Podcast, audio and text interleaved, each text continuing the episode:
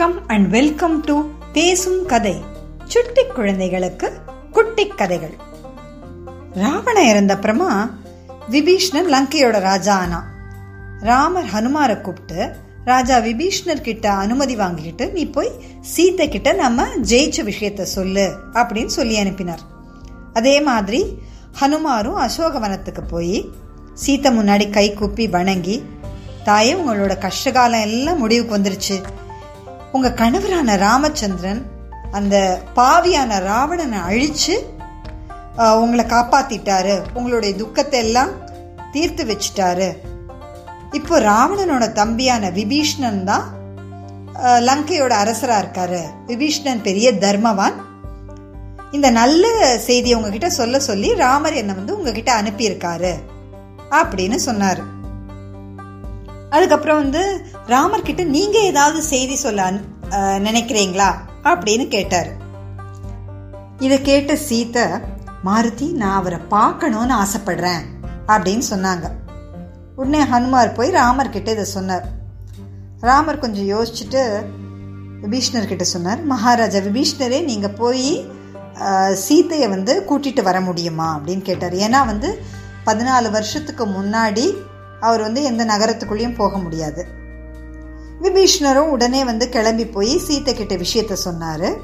தன்னோட வீட்டு பெண்கள் கிட்ட சொல்லி சீத்தையை நல்லா அலங்காரம் பண்ணி கூட்டிகிட்டு வர சொன்னார். சீத்தையை நல்லா அலங்காரம் பண்ணி கூட்டிகிட்டு வந்தாங்க. அவங்கள வந்து ஒரு பல்லக்கில் ஏற்றி ராமர் அந்த இடத்துக்கு விபீஷ்ணர் வந்து இந்த படை சகிதமாக கூட்டிகிட்டு வந்தார். அப்போ அங்கே இருந்த வானரங்கள்லாம் ஒரே எக்ஸைட் ஆயிடுச்சுங்க. இந்த ராமர் வந்து தன்னோட மனைவிக்காக எவ்வளோ கஷ்டப்பட்டு எவ்வளோ அலைஞ்சு திரிஞ்சு இவ்வளோ பெரிய சண்டை போட்டு காப்பாத்திருக்காரு. அந்த அம்மா பார்க்க அப்படின்னா அப்படி அழகா இருப்பாங்களா? எப்படி தான் இருப்பாங்க பார்க்கணும்னு சொல்லிட்டு இந்த வானரங்களுக்கெல்லாம் ஒரே ஆவல். உடனே எல்லாம் கூட்டமாக அந்த இடத்துல கூட்டிடுச்சுங்க. அதே மாதிரி ராட்சசர்களாமும் வந்துட்டாங்க. எல்லாருமே சீதையை பார்த்துருக்க மாட்டாங்க. எல்லாரும் அந்த சீத்தை எப்படி இருப்பா பார்க்கணும் அப்படின்னு சொல்லிட்டு பெரிய கூட்டம். அந்த இடத்துல எல்லாரும் கூட்டமாக கூட்டிட்டாங்க பல்லக்குலேருந்து சீத்தை வந்து கீழே இறங்கி ராமரை பார்க்குறா. அவளால் சந்தோஷத்தில் பேசவே முடியல. தனக்காக தன் கணவர் வந்து கடைசி வரை விட்டு கொடுக்காம எப்படி கஷ்டப்பட்டு சம் ஒரு பெரிய யுத்தம் பண்ணி தன்னை காப்பாற்றியிருக்காரு அப்படிங்கிறதுல அவளுக்கு ரொம்ப சந்தோஷம். ஆனால் ராமர் முகத்தில் பார்த்தா கொஞ்சம் கூட சந்தோஷமே இல்லை. சீத்தையால் எதுவும் பேச முடியல. ஆனால் ராமர் மெதுவாக பேச ஆரம்பிச்சார். சீதா நீ இவ்வளோ காலம் பட்ட கஷ்டத்துக்கு முடிவு வந்துருச்சு. இதோ இங்கே இருக்கிற என்னோட வீரமிக்க நண்பர்களான ஹனுமான் சுக்ரீவன் விபீஷ்ணன் இதோ இங்கே நிற்கிறாங்களே இந்த வானர படையால தான். இந்த யுத்தத்தில் என்னால் ஜெயிக்க முடிஞ்சிச்சு. உன்னுடைய கணவனா நான் என்னுடைய கடமையை செஞ்சிட்டேன். உனக்கு நடந்த அநீதிக்கு நான் வந்து ஒரு நியாயம். கொடுத்துட்டேன். என் குலத்துக்கு ஏற்பட்ட ஒரு கெட்ட பெயர் மனைவியை காப்பாற்ற முடியலங்கிற கெட்ட பேரை கூட நான் இதனால் போக்கிட்டேன். இனிமே நீ ரொம்ப சுதந்திரமானவன். நீ எங்கே வேணுமானாலும் போகலாம். இதோ இங்கே இருக்காங்க பற்றியா இந்த சுக்ரீவன் இந்த விபீஷ்ணர் எல்லாரையும் உன் கூட பிறந்த சகோதரர்களாக நினச்சிக்கோ. அவங்க வீட்டில் நீ இருந்தாலும் அவங்க ஒன்றும் சொல்ல மாட்டாங்க. ராவணன் உன் மேலே ஆசைப்பட்டு உன்னை தூக்கிட்டு வந்துட்டான். அவனுடைய இடத்துல தான் நீ இத்தனை நாளாக இங்கே இருந்திருக்க. மறுபடி உன்னை என் கூட கூட்டிட்டு போகிறத இந்த சமுதாயம் ஏற்றுக்காது இதை எப்படி சரி செய்யறதுன்னு எனக்கு ஒன்றும் தெரியல. அதனால நான் இனிமேல் உன்னோட வாழ முடியாது. இப்படி ரொம்ப ரொம்ப கடுமையாக கொடூரமான வார்த்தைகளை வந்து ராமர் சொன்னார். எல்லார்கிட்டேயும் அன்பா பண்பா பேசுகிற ராமர் வந்து தான் ரொம்பவே அன்பு வச்சிருக்க. தன் மனைவி கிட்டே அப்படி பேசுறாரு. இத கேட்க நமக்கே எவ்வளவு கஷ்டமா இருக்கு. அப்படி இருக்கும்போது இதை சொன்ன ராமருக்கு வந்து எவ்வளோ கஷ்டமா இருந்திருக்கும். நாம வந்து ராமர் வாழ்ந்த காலத்தை பத்தி யோசிக்கணும். கிட்டத்தட்ட ஐயாயிரம் வருஷங்களுக்கு முன்னாடி நான் காலத்தை பத்தி யோசிக்கணும். ஒவ்வொரு காலத்துலேயும் அந்த சமுதாயத்துக்கு தேவைப்படுற மாதிரி சில பழக்க வழக்கங்கள் இருந்திருக்கும். அதுவே கொஞ்ச நாள் ஆக ஆக அது வந்து ஒரு சட்டம் ஆயிடும் ரூல் மாதிரி ஆயிடும். அதில் வந்து சிலது சரியா இருக்கும் சிலது தவறா கூட இருக்கும். இதோ இப்போ கூட நம்ம வந்து நிறைய சட்டங்கள் இருக்கு. அந்த சட்டங்கள் தவறு அப்படின்னு சொல்லிட்டு நம்ம இன்னும் கூட வந்து போராடிட்டு இருக்கோம். அப்படி இருக்கும்போது நம்ம ஐயாயிரம் வருஷத்துக்கு முன்னாடி எப்படி இருந்திருக்கோம் அப்படிங்கிறத பத்தி யோசிக்கணும். ஆனா ஒரு சட்டம்னு ஒன்று இருந்துச்சுன்னா ஒரு சமுதாயத்துல அந்த சட்டத்தை மாத்துற வரைக்கும் அந்த சட்டத்தை எல்லாரும் ஃபாலோ பண்ணுவாங்க. இப்போ நாம் கூட சொல்கிறோம் தூக்கு தண்டனை தவறு அப்படின்னு சில கண்ட்ரிஸ் சொல்கிறாங்க அப்போ தூக்கு தண்டனை தவறுன்னு அவங்க சட்டம் ஏற்றி யாருக்குமே தூக்கு தண்டனை கொடுக்கக்கூடாது அப்படிங்கிறத சட்டம் வர வரைக்கும் அந்த நாட்டில் தூக்கு தண்டனை குற்றவாளிகளுக்கு ரொம்ப மோசமான குற்றங்கள் பண்ணவங்களுக்கு கொடுத்துட்டு தான் இருப்பாங்க. அதனால மக்களே முன் வந்து அந்த சட்டத்தை மாத்துற வரைக்கும் சில சட்டங்கள் அப்படியே தான் இருக்கும். இதை கொஞ்சம் கொஞ்சமாக தான் மாற்ற முடியும். அப்போது ராமர் இருந்த காலத்தில் வந்து தெரியாதவங்க வீட்டில் முன்ன பின்ன தெரியாதவங்க வீட்டில் வந்து பெண்கள் தங்கினா அவங்கள திரும்பி அவங்க வீட்டில் சேர்த்துக்க மாட்டாங்க. அப்படி ஒரு சட்டம் இருந்தது போல இருக்கு. இப்படியும் ஒரு சட்டம் இருந்தது. அப்போ நம்ம முன்னோர்கள் எல்லாம் பெண்கள் அடிமையாக தான் வச்சுருந்தாங்களா?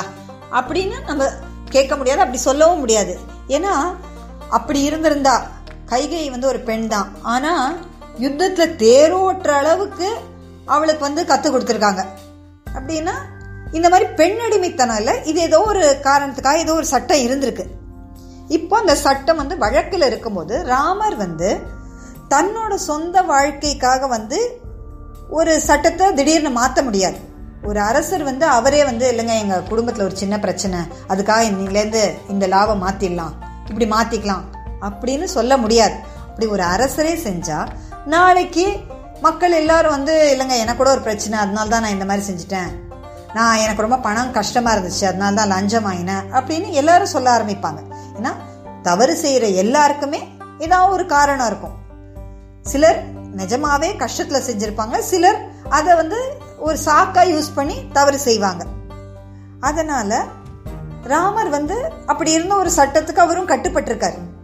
அவரால் தான் நினச்சி நான் இன்னிலேருந்து மாற்றுறேன் அப்படின்னு மாற்ற முடியாது. மக்களாக சேர்ந்து இல்லைங்க இந்த சட்டம் ரொம்ப தவறானது அப்படின்னு மாத்தினாதான் உண்டே தவிர அரசர் மட்டும் தனியாக மாற்ற முடியாது.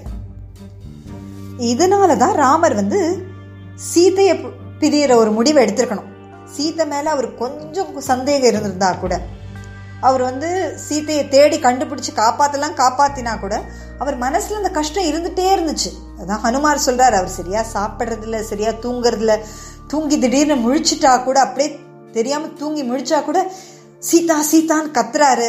அதனால அவருக்கு வந்து சீத்தை மேல எள்ளளவு சந்தேகம் இல்லை.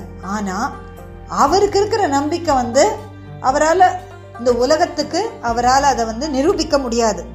அதனால தான் தானும் சீத்தையும் பிரியறது தான் ஒரே வழி அப்படின்னு அவர் முடிவெடுத்தார். ஆனால் இப்போ ராமர் சொன்ன வார்த்தைகளை கேட்டு சீதைக்கு ரொம்ப கோபம் வந்துருச்சு. அப்படியே அழற அவ கண்லேருந்து தண்ணி கொட்டுது. சொல்றா எப்படிப்பட்ட வார்த்தையை சொல்லிட்டீங்க நீங்க? சில பெண்கள் தவறு செய்யலாம். ஆனா எல்லா பெண்கள் மேலேயும் அதை வந்து தவறுன்னு சொல்லக்கூடாது. அதனால எல்லா பெண்களுடைய நடத்தையும் தவறுன்னு நீங்க சொல்லக்கூடாது. நான் எப்படி பிறந்தவனா? பூமியிலேருந்து பிறந்தவனா? பூமாதேவியோட பொண்ணு மகாராஜா ஜனகரால வளர்க்கப்பட்டவ. என்னை பத்தி நீங்க எப்படி தப்பா பேசலாம்? இவ்வளவுதானா நீங்க என்ன புரிஞ்சுக்கிட்டது? அப்படின்னு சொல்லிட்டு அவளால வந்து இதுக்கு மேல பேசுறதுக்கு ஒண்ணுமே இல்லை.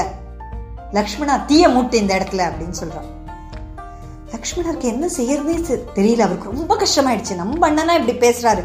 ஏன்னா கூடவே இருந்து ராமர் ஒவ்வொரு நிமிஷமும் சீதையை பிரிஞ்சு பட்ட கஷ்டத்தை வந்து அவர் பார்த்திருக்காரு. அதனால அவரால் நம்ப முடியல. ஏன் திடீர்னு அண்ணன் இப்படி பேசுறாருன்னு அவரால் புரிஞ்சுக்கவே முடியல.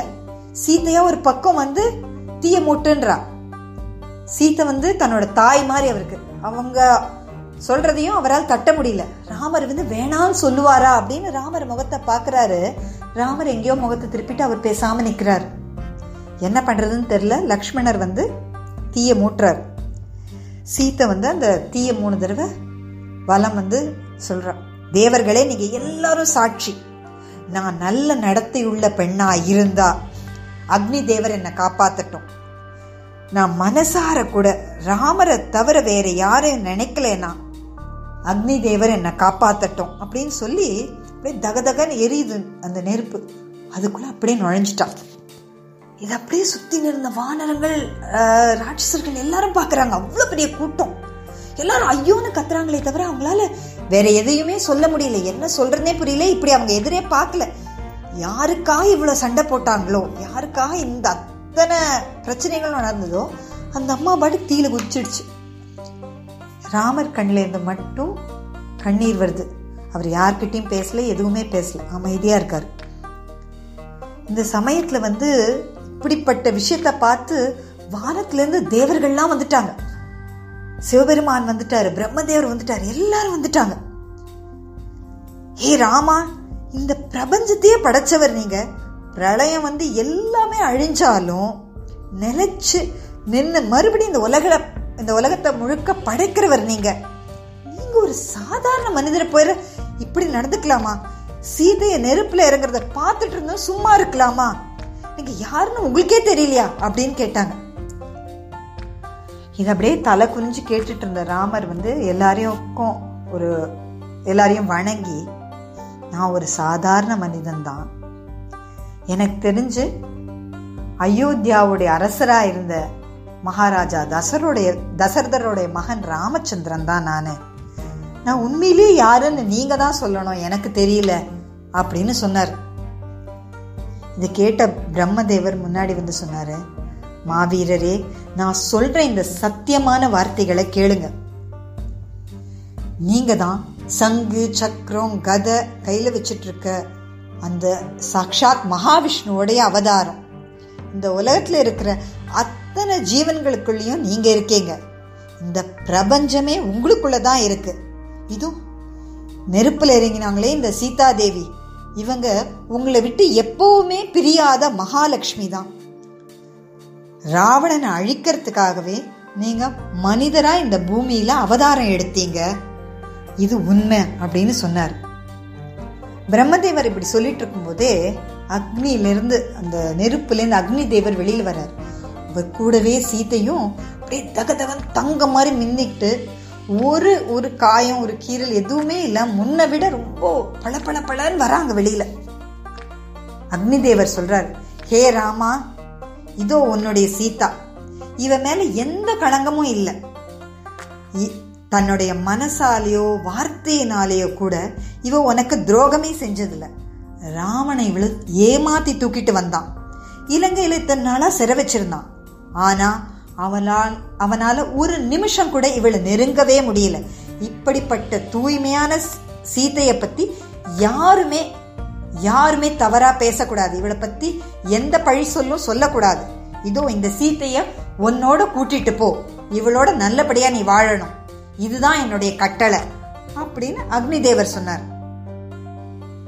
ராமர் அப்படியே கண் கலங்கி போய் அக்னி தேவர் கிட்ட சொன்னார் ஜனக்கருடைய மகளா இருந்த சீதை வந்து எப்படிப்பட்டவன் எனக்கு தெரியாதா? அவ என்ன தவிர என்னைக்கும் வேற யார் மேலேயும் இந்த அளவு அன்பு வச்சதில்லைன்னு எனக்கு தெரியாதா? சீதையே ஒரு நெருப்பு மாதிரி அந்த நெருப்பை வந்து ராவணனால தொற்றுக்கூட முடியாதுன்றது எனக்கு தெரியும். எப்படி வந்து சூரியனும் சூரிய ஒளியும் ஒன்றும் அந்த மாதிரி நானும் சீத்தையும் ஒன்று சீதையை சந்தேகப்படுறது என்ன நானே சந்தேகப்படுற மாதிரி தான் ஆனால் இந்த உலகத்தோட நடைமுறை வந்து ரொம்ப விசித்திரமானது. இவளோட தூய்மையான நடத்தை வந்து நான் எப்படி மற்றவங்களுக்கு புரிய வைப்பேன்? இல்லைன்னா அது அவங்களுக்கு புரியலைன்னா மக்களுக்கு புரியலைன்னா அந்த பழி வந்து என்னன்னைக்கும் எங்கள் வாழ்க்கையில் வந்து எங்களை கஷ்டப்படுத்திக்கிட்டே இருக்கும். அக்னி தேவரே என்னுடைய சீத்தையை வந்து நீங்கள் கண்டிப்பாக காப்பாற்றுவீங்க நான் நம்பினேன். இந்த உலகத்தில் உள்ள எல்லா பொருள்களையும் தூய்மைப்படுத்தக்கூடிய சக்தி வாய்ந்தவர் அக்னி தேவர். நீங்கள் வந்து சீத்தை தூய்மையானவள் நீங்களே சொன்னதுக்கு அப்புறமா இந்த உலகத்தில் யாருமே அவளை தப்பாக பேச மாட்டாங்க. அவன் மனசு கஷ்டப்படுற மாதிரி இனிமே யாருமே எந்த வார்த்தையும் சொல்ல மாட்டாங்க. அதுக்காகத்தான் இந்த அக்னி பரீட்சையை அவள் ஏற்றுக்கிட்டா அப்படின்னு ராமர் வந்து ரொம்ப மனசுருகி அக்னி தேவர்கிட்ட சொன்னார். இப்போ ராமர் பேசினதை கேட்ட சிவபெருமான் வந்து சொன்னார் ராமா நீ இந்த உலகத்தில் சூழ்ந்திருந்த பெரிய இருளை நீக்கிட்ட. இதோ இனி நீ அயோத்தியக்கு போய் உன்னோட உறவினர்களோடையும் மக்களோடையும் சந்தோஷமா வாழணும் அப்படின்னு சொல்லி ஆசீர்வாதம் கொடுத்தாரு. உன்னை போல ஒரு உத்தமன மகனா அடைஞ்ச தசரதர் வந்து உன்னை பார்க்கணும் உனக்கு ஆசீர்வாதம் கொடுக்கணும் நீங்க வந்து சொர்க்கலோகத்திலேருந்து வந்திருக்காரு. ராமா லக்ஷ்மணா ரெண்டு பேரும் உங்க அப்பாவை வணங்கி அவருடைய ஆசையை வாங்கிக்கோங்க அப்படின்னு சிவபெருமான் சொன்னார். அப்படியே தசரதர் வந்து சொர்க்கத்திலேருந்து அவருடைய ஆத்மா வந்திருக்கு. தன் முன்னாடி ராமரை பார்த்த உடனே தசரதருக்கு ஒரே சந்தோஷம். ராமா நீ இல்லாம அந்த சொர்க்கத்துல கூட என்னால் சந்தோஷமா இருக்க முடியல. இன்னைக்கு தான் நான் ரொம்ப சந்தோஷப்படுற நாள். நீ உன் எதிரிகளெல்லாம் ஜெயிச்சு உன்னுடைய உன்னுடைய வீரத்தை நிரூபிச்சு இந்த பதினாலு வருஷ வனவாசத்தையும் ரொம்ப வெற்றிகரமா முடிச்சிட்ட. இனிமே நல்லபடியா நீ அயோத்தியாவுக்கு போய் மக்களை நல்லபடியா ஆட்சி செய்யணும். அப்படின்னு சொன்னார்.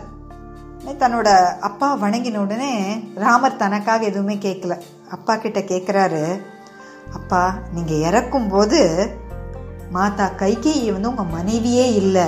பரதன் என்னோட மகனே இல்லை அப்படின்னு சொல்லிட்டேங்க. அந்த கோவத்தில் அப்படி சொல்லிட்டேங்க. நீங்கள் வந்து அவங்கள மன்னிச்சு மறுபடி அவங்கள உங்களோட மனைவியாகவும் மகனாகவும் ஏற்றுக்கணும் அப்படின்னு கை கூப்பி வணங்கி கேட்டுக்கிட்டார்.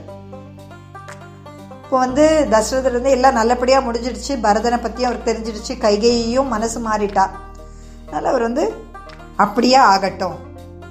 அப்படின்னு சொல்லிட்டு இது சீதையை பார்த்து பேச ஆரம்பிச்சார் தசரதர். மகளே சீதா உன்னை சந்தேகப்பட்டதா நினச்சி நீ என் மகன் மேலே கோவப்படாத. உன்னை நாளைக்கு யாரும் தப்பாக பேசிடக்கூடாதுன்னு தான் இப்படி ஒரு காரியத்தை செஞ்சான். நீ என் மகனோட நல்லபடியாக சேர்ந்து வாழணும். உனக்கு எல்லா நலன்களும் கிடைக்கணும். உன்னை போல இப்படி தைரியமான ஒரு காரியத்தை வந்து வேற எந்த பெண்ணாலையும் நீ செய்யவே முடியாது. இப்படிப்பட்ட ரொம்ப தூய்மையான பெண் நீ. உனக்கு எல்லாம் நல்லதும் நடக்கும் இனிமே. நீ என் ம மகனோட சந்தோஷமாக வாழணும். அப்படின்னு சொல்லிட்டு அவர் வந்து திருப்பி சொர்க்கலோகம் போயிட்டார். அடுத்து தேவேந்திரன் வந்தார். ராமர்கிட்ட அவர் பேச ஆரம்பித்தார் ராமச்சந்திரா இந்த யுத்தத்தால் நீங்கள் வந்து தேவர்களுக்கும் மனிதர்களுக்கும் வந்த எல்லா துன்பங்களையும் போக்கிட்டீங்க. ரொம்ப சந்தோஷம். இங்கே எல்லாருக்குமே ரொம்ப சந்தோஷம். உங்களுக்கு ஏதாவது வரம் கொடுக்கணும்னு ஆசைப்படுறேன். நீங்கள் உங்களுக்கு என்ன வேணுமோ கேளுங்க அப்படின்னு சொன்னார். உடனே ராமர் வந்து சொன்னார் தேவேந்திரா நீங்கள் எனக்கு ஏதாவது வரம் கொடுக்கணும்னு ஆசைப்பட்டீங்கன்னா எனக்காக இங்கே வந்து யுத்தம் செஞ்சு இங்கே அடிபட்டு கை கால் போய் இறந்து போன இந்த வானரங்களுக்கும் கரடிகளுக்கும் மறுபடி ஆரோக்கியமா எழுந்து வரணும். இதுதான் நான் கேட்குற வரோம். அப்படின்னு ராமர் சொன்னார். நீ தேவேந்திரன் சிரிச்சுட்டே சொன்னார் ராமா இறந்தவங்களை வந்து உயிருக்கு திருப்பி கொண்டு வருதுங்கிறது வந்து ரொம்ப சாதாரணமான காரியம் இல்லை. ஆனால் நான் வாக்கு கொடுத்துட்டேன். அதனால இதோ இந்த யுத்தத்தில் அடிபட்டு இறந்து போன காயம்பட்ட எல்லாரும் வந்து இந்த எல்லா வானரங்களும் கரடிகளும் திருப்பி நல்லா ஆரோக்கியமாக எழுந்து வருவாங்க அப்படின்னு சொன்னார். அப்புறம் எல்லாரும் அந்த தேவதைகள்லாம் திருப்பி வந்து அவங்களோட இடத்துக்கு போயிட்டாங்க. அடுத்து வந்து ராமர் வந்து திருப்பி தன் நாட்டுக்கு போய் தன் தம்பிகளையும் தன்னுடைய தாய்மார்களையும் பார்க்கணும் அப்படின்னு ஆசைப்பட்டாரு. விபீஷ்ணர் வந்து அவங்க கிட்டே இருந்த அந்த புஷ்பக விமானம் அதில் எல்லா எவ்வளோ பேரை வேணாலும் ஏற்றிட்டு போகிற மாதிரி அந்த விமானத்துக்கு ஒரு சக்தி இருந்தது. அதனால வந்து அந்த புஷ்பக விமானத்தில் நீங்கள் போனீங்கன்னா சீக்கிரம் போய் சேர்ந்துடலாம். ஏன்னா பதினாலு வருஷம் முடிஞ்சிடுச்சு. இனிமேல் தாமதிக்க வேண்டிய அவசியம் கிடையாது. அதனால நீங்கள் சீக்கிரம் போகலாம் அப்படின்னு சொன்னார். ராமருடைய பட்டாபிஷேகத்தை பார்க்கறதுக்கு வந்து எல்லாருக்கும் ஒரே ஆசை. நிறைய சுக்ரீவருக்கு ஆசை விபீஷ்ணருக்கு ஆசை. அதே மாதிரி நிறைய வானரங்களும் போய் அயோத்தியா எப்படி இருக்குது ராமருக்கு எப்படி பட்டாபிஷேகம் பண்ணுறாங்கன்னு பார்க்கறதுக்கு எல்லாருக்கும் ஆசை. யார் யாரெல்லாம் வரீங்களோ வாங்க எங்க கூட அப்படின்னு சொல்லி ராமர் எல்லாரையும் கூட்டிட்டு சீத்தை ராமர் லக்ஷ்மணர் விபீஷ்ணர் சுக்ரீவர் எல்லாரும் அந்த வானரப்படை எல்லாரும் சேர்ந்து திருப்பி வந்து புஷ்பக விமானத்தில் ஏறி திரும்பி வந்தாங்க. வர வழியிலாம் சீத்தை வந் சீத்தை கிட்ட காமிச்சிட்டு வந்தார் ராமர். இந்த பாரு இங்கே தான் வந்து சேது அணை கட்டினோம். இந்த இடத்துல தான் நான் சுக்ரீவரை சந்தித்தேன் இந்த இடத்துல தான் சபரியோட பேசினேன். அப்படின்னு எல்லா இடத்தையும் நடந்த விஷயத்தெல்லாம் சீத்தை கிட்ட சொல்லிட்டே வர்றார். அயோத்திக்கு திரும்பி போகிற வழியில் வந்து மகரிஷி பரத்வாஜருடைய ஆசிரமம் இருந்தது. அந்த இடத்துல போய் பரத்வாஜ முனிவர்கிட்ட ஆசீர்வாதம் வாங்கலாம். ஏன்னா திரு முதல்ல வரும்போது அங்கே தான் அவங்க கொஞ்ச நேரம் இருந்துட்டு வந்தாங்க. திரும்பி போகும்போது இந்த மாதிரி நாங்கள் வந்துட்டோம் நல்லபடியாக முடிச்சுட்டு வந்துட்டோம்னு சொல்லலாம்னு சொல்லிட்டு எல்லாரும் இறங்கினாங்க. ராமர் வந்து ஹனுமாரை கூப்பிட்டு இந்த மாதிரி நாங்கள் வந்திருக்கோம் திரும்பி வரோம் அப்படிங்கிற விஷயத்தையும் நடந்த எல்லா விஷயத்தையும் நீ போய் குஹன் பரதன்கிட்டையும் சொல்லிடு. அப்படின்னு சொன்னார். ஏன்னா குஹனுக்கு வந்து தான் திரும்பி வர்றது தெரியணும் இல்லையா? போகும்போது அவர் தான் எவ்வளோ உதவி செஞ்சுருக்காரு. அதனால திரும்பி அவர்கிட்ட சொல்லணும் அப்படிங்கிறதுனால சொல்லிடு அப்படின்னு சொன்னார். சீதா ராமர் லக்ஷ்மணர் எல்லாரும் போய் பரத்வாஜ முனிவரை சந்திச்சு நடந்ததை சொல்லி அவர்கிட்ட எல்லா ஆசிகளும் வாங்கிக்கிட்டாங்க. அதுக்குள்ளேயும் ஹனுமார் வந்து குகன் கிட்டேயும் பரதன் கிட்டேயும் நடந்த எல்லா விஷயத்தையும் சொல்லிட்டாரு. பரதனுக்கு வந்து ரொம்ப சந்தோஷம். பரதன் வந்து நாட்டுக்குள்ளேயே போகலை. அவன் வந்து அந்த அயோத்தியா அந்த எல்லையில் வந்து நந்தி கிராமம்னு ஒரு இடத்துல வந்து தன் அண்ணனுக்காக அவர் வந்து அதே மாதிரி ஒரு காவி உடையோட ஒரு எப்படி ஒரு தவசி வாழ்வாரோ அந்த மாதிரியே வாழ்ந்துட்டு இருந்தார். தான் அண்ணன் வரவர்களும் வெயிட் பண்ணிட்டு இருந்தார். சொன்ன உடனே அவருக்கு ரொம்ப சந்தோஷம்.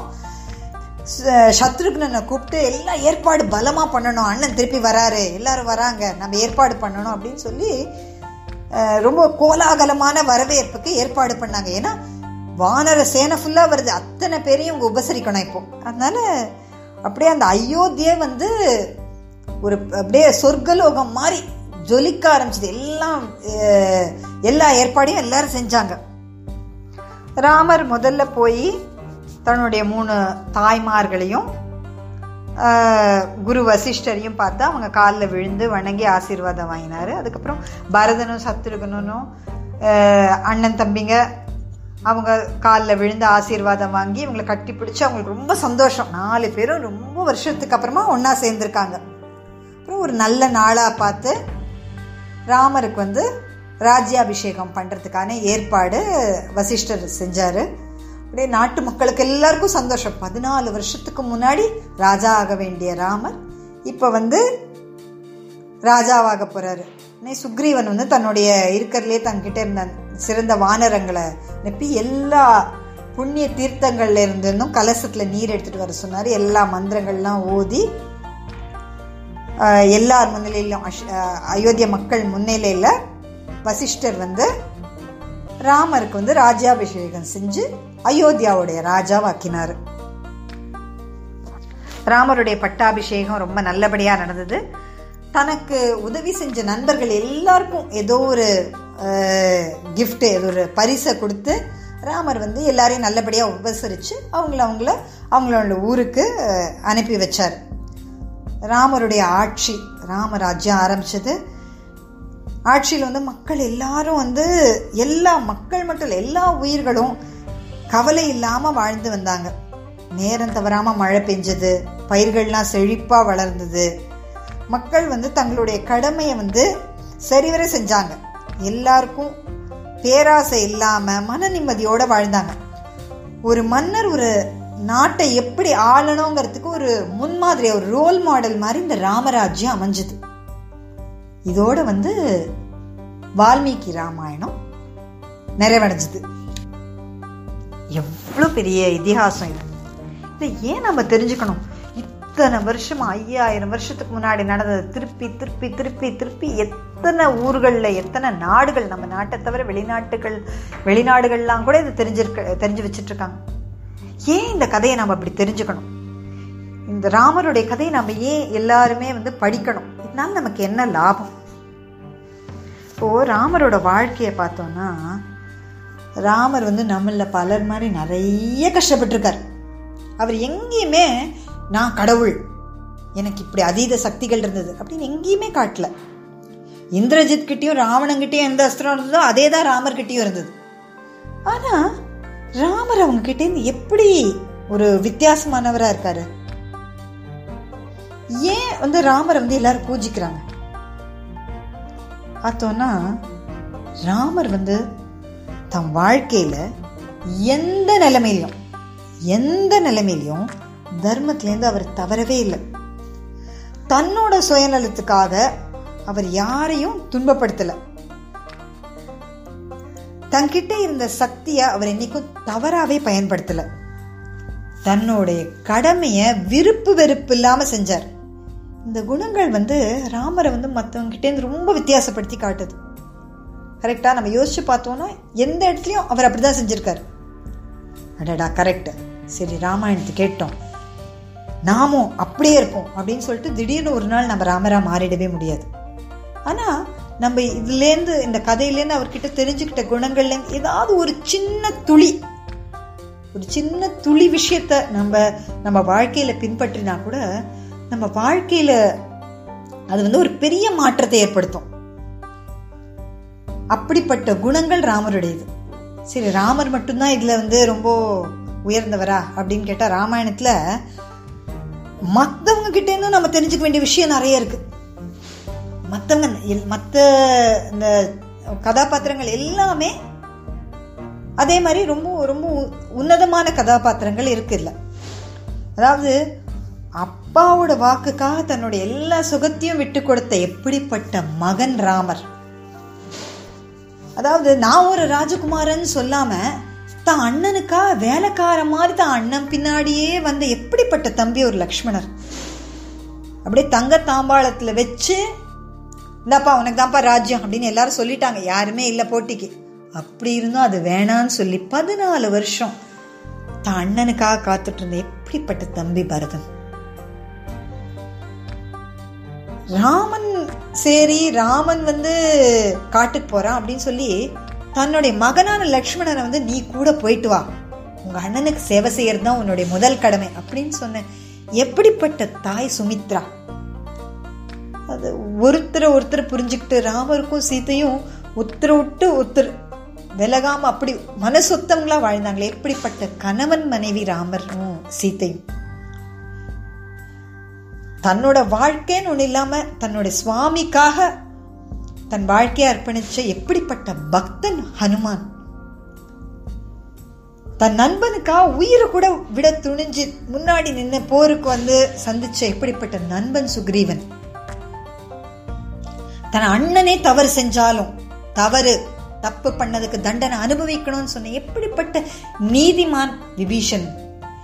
இப்படி எல்லார்கிட்ட இருந்து கத்துக்கிறதுக்கு நம்ம கிட்ட ஒரு நல்ல விஷயம் இருக்கு. அப்படிப்பட்ட ஒரு ஒரு உன்னதமான இந்த ஒரு இதிகாசம் தான் இந்த ராமாயணம். எல்லார் வீட்லயும் ராமாயணம் இருக்கணும் அப்படின்னு பெரியவங்க சொல்லுவாங்க. அதுக்கு வருத்தம் வந்து சரி ராமாயணம் ஒரு பெரிய குண்டா ஒரு புக்கை வாங்கி ஒரு ஓரத்துல வைக்கிறது இல்லை அதாவது ராமாயணத்தை வந்து படிக்க படிக்க அந்த கதையை கேட்க கேட்க நமக்குள்ள ஒரு பாசிட்டிவான ஒரு மாற்றம் ஏற்படும். கண்டிப்பாக ஏற்படும். ஏன்னா அப்படிப்பட்ட கதாபாத்திரங்கள் தான் அப்படிப்பட்ட கதை தான் இந்த ராமாயணம். இந்த மாதிரி மாற்றங்கள் எல்லார்கிட்டையும் ஏற்பட்டா நமக்கும் நம்ம சுற்றி இருக்கிறவங்களுக்கும் நிறைய நன்மைகள் கிடைக்கும். அப்படிப்பட்ட இந்த பாசிட்டிவான ராமாயணத்தை நம்ம எல்லாரும் படிக்கணும் கேட்கணும். இந்த கம்பர் சொல்கிற ஒரு கம்பராமாயணத்தை சொல்லியிருக்க ஒரு பாட்டோட வந்து இந்த இந்த கதையை நம்ம முடிச்சுக்கலாம். நன்மையும் செல்வமும் நாளும் நல்குமே திண்மையும் பாவமும் சிதைந்து தேயுமே ஜென்மமும் மரணமும் இன்று தீருமே இம்மையே ராமா எனும் இரண்டெழுத்தினால். என்ன சொல்றாரு கம்பர் தெரியுமா? ராமாங்கிற இந்த ரெண்டு எழுத்து போதும். அதாவது செல்வமும் நன்மையும் தானா நம்ம வந்து சேரும். நம்ம கிட்ட இருக்கிற தவறுகளும் பாவங்களும் தானா அழிஞ்சு போகும். இது எல்லாத்தையும் விட பிறப்பு இறப்பு பிறப்பு இறப்புன்னு அப்படியே சுழண்டுட்டு இருக்க நம்ம வாழ்க்கையிலிருந்து பேரின்பத்தை தரக்கூடிய முக்தி கிடைக்கும். எது? ராமான்ற ரெண்டே ரெண்டு. வார்த்தைகளால கிடைக்கும். ரெண்டே ரெண்டு எழுத்துக்களால கிடைக்கும் அப்படின்னு சொல்றாரு கம்பர். இதை விட ராம மந்திரத்தோட பெருமையும் ராமாயணத்தோடைய பெருமையையும் இதை விட எளிமையா யாராலையும் சொல்லவே முடியாது. அப்படிப்பட்ட ராமாயணத்தை வந்து நம்ம நிறைய கேட்கணும் நிறைய படிக்கணும். சீதாராமரோட அருளோட இந்த உலகத்தில் இருக்கிற எல்லா உயிர்களும் எல்லா நன்மைகளையும் பெற்று நல்லபடியா வாழணும் அப்படின்னு பிரார்த்தனை பண்ணி இத்தோடு இந்த ராமாயண கதையை முடிச்சுப்போம். இந்த கதை உங்களுக்கு பிடிச்சிருந்தா லைக் பண்ணுங்க ஷேர் பண்ணுங்க கமெண்ட் பண்ணுங்க. இது போல நிறைய கதைகளை கேட்க பேசும் கதை யூடியூப் சேனலுக்கு சப்ஸ்கிரைப் பண்ணுங்க. நன்றி வணக்கம்.